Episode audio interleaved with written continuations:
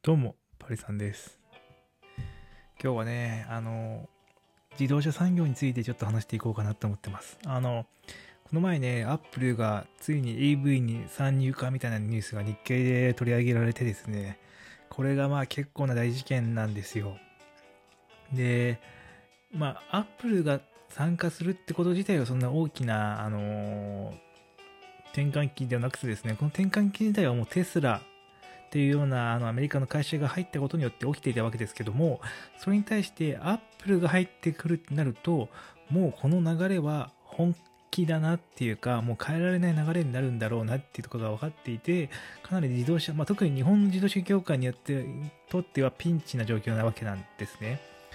ね、これどうピンチかっていうところをちょっと今日話したいと思ってるんですけど、そのテスラって今もうすごく人気で、そのもう、あの、すごい市場価値、企業価値がついているんですけども、ここ1年でね、あの、そのまだね、2、3年前とか4、5年前ってテスラって全然そのまだ評価されてなかったわけですよ。本当にあれがちゃんと価値あるものになるのかどうかとか、あの、うまくいくのかっていうふうにはみんな思ってなくて、どうせあれはうまくいかないし失敗するんだろうっていうような否定的な見方の方が多かったわけなんですよ。で、蓋を開けてみたら、そういう風にして、こう、実は新規事業、新、あの、破壊的イノベーションが進んでいたのにもかかわらず、それをよくある大企業ののやり方で、それを見逃してしまい、気がついた時には、テスラに実は日本の、何？日本の自動車産業？全部合わせ合わせてもテスラに企業価値で勝てないっていうような謎の状況に今陥ってるわけですよ。すごくないですか？日本の自動車産業全部合わせてもテスラの企業価値に勝てないってどういう状況って思いません？でもそんぐらいテスラが今ここ数年で一気に追い抜いてしまったんですよ。で、それはまさしくそのまやかしとかな、なんでもなくて、まさにその企業価値があると思ってるし、逆に言えば日本の自動車産業は今企業価値がかなり低くなってるなってことがすごくわかるんですよ。で、今何が起きてるかってことなんですけども、まあ、その今ね、世界的にガソリン車はもう廃止にして EV にシフトをするっていうようなところが、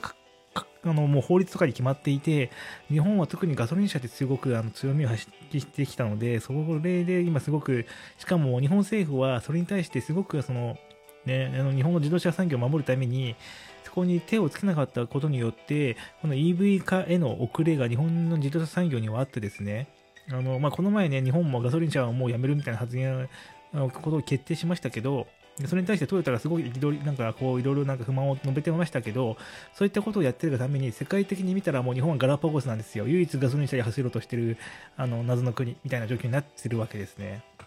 で、なんで EV 化が起きてるのかっていうところと、なんで EV 化が起きてたら日本は負けるのかっていうところなんですけど、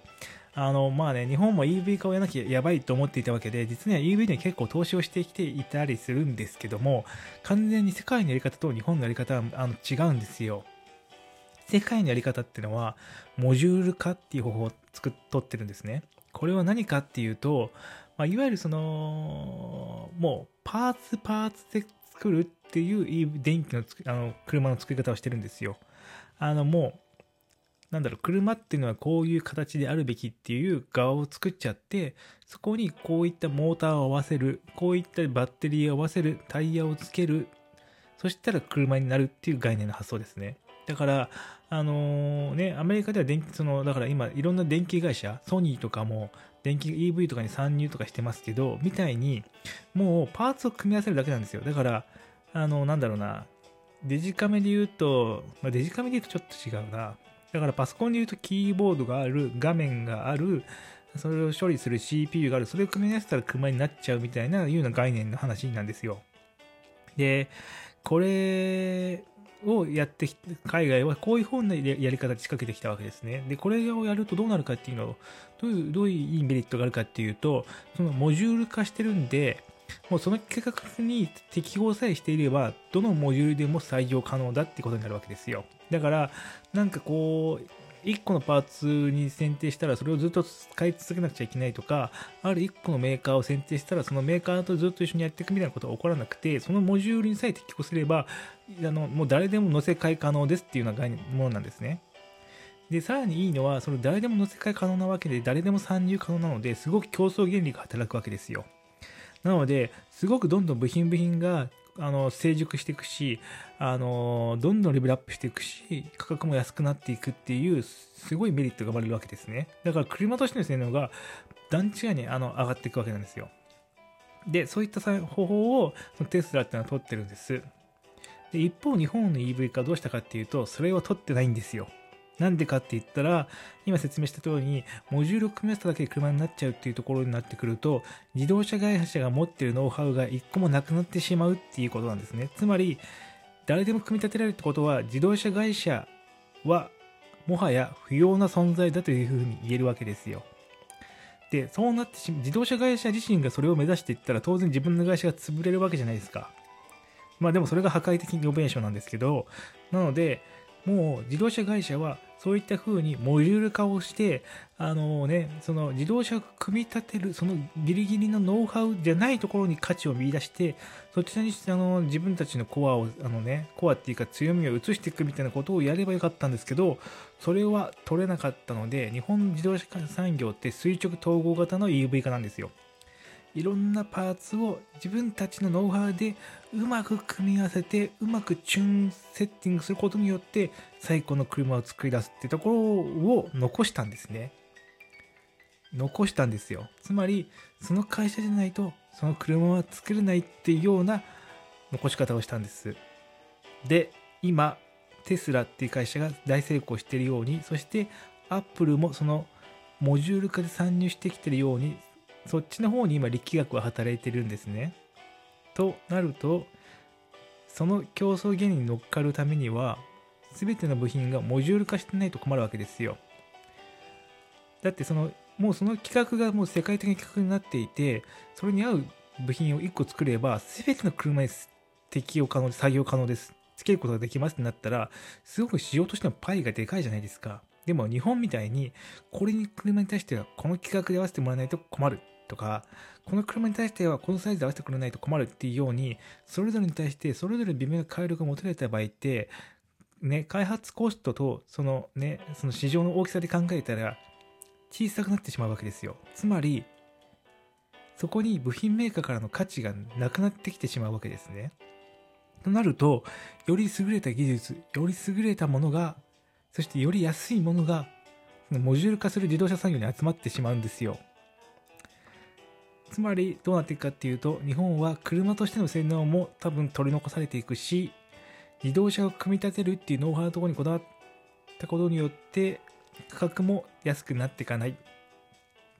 そして何が大事なコアなのかもよくわからなくなっていくところが見えてるわけですね。でそうなってくると自動車組み立てるそのギリギリのノウハウのところににあのなんか価値があった自動車メーカー日本の自動車メーカーはおそらくそこに対応できなければ撤退を強いられることになる可能性が高いんです。ので、非常にアップルが参加して参入をするっていうところは危険なんですよ。危険だっていうか、もうそのアップルが参入するっていう兆候がある時点で、日本は垂直統合型からモジュール側に変わる大きな決断をしないと、おそらく破壊的なオベーションにやられてしまう側になっちゃうっていうところですね。まあ、トヨタはね、かなり頑張ってるんで、食らいつくと思いますけど、まあ、でも長くて10年ですかね。うん、食らいついてますけどね。難しいですよね。うん、あの、いかに破壊的イノベーションを予見して、それに自社をうまく合わせるかっていうところはやっぱ難しいんですよね。破壊的イノベーションって基本的には自社の今のやり方とカニバリズム、カニバリズムってのは共食いって意味なんですけど、自社の会社を、のね、一番有名な事業を潰す形で作り変えなきゃいけないんですよ。でそんなことを決断できる経営者なんていうのはいないんですよ。どこの、まあ日本だけじゃなくてね、どこの会社にもね。でもできないと破壊的イノベーションにやられて潰れるしかわけないですよ。これがアメリカのね、ウーバーとかが出てきたことによって、タクシー業界が全部潰れてしまったとか、Airbnb が出てきたことによって、ホテル業界が今苦戦を強いられてるとか、そういったことにつながっていくわけですね。まあ、だから今、移り変わりの時代が来たってことで、自動車産業は大きな変換点を迎えるわけですよ。で、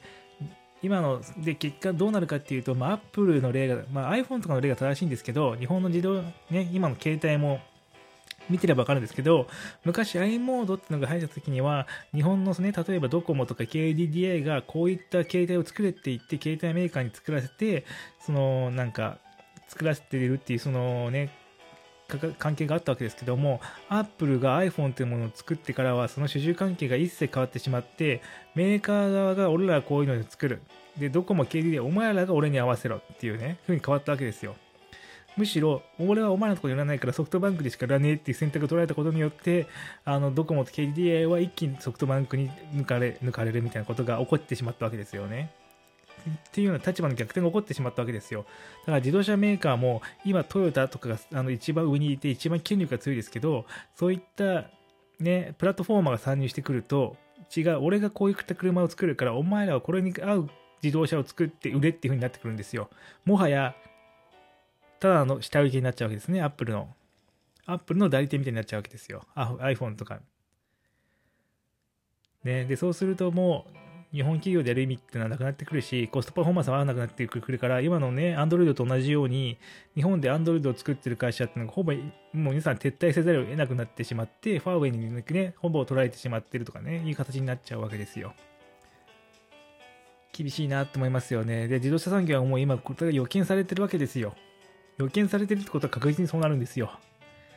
破壊的イノベーションを起こしたものが勝つ。今そういう時代に来てんだなっていうのは、すごく身に感じています。で、起こしていかなくちゃいけないっていうふうにも感じています。そうですね。破壊的イノベーション。うん。やっぱこれをもっと起こしていきたいなと思ってますね。今日はそんな感じです。ではでは。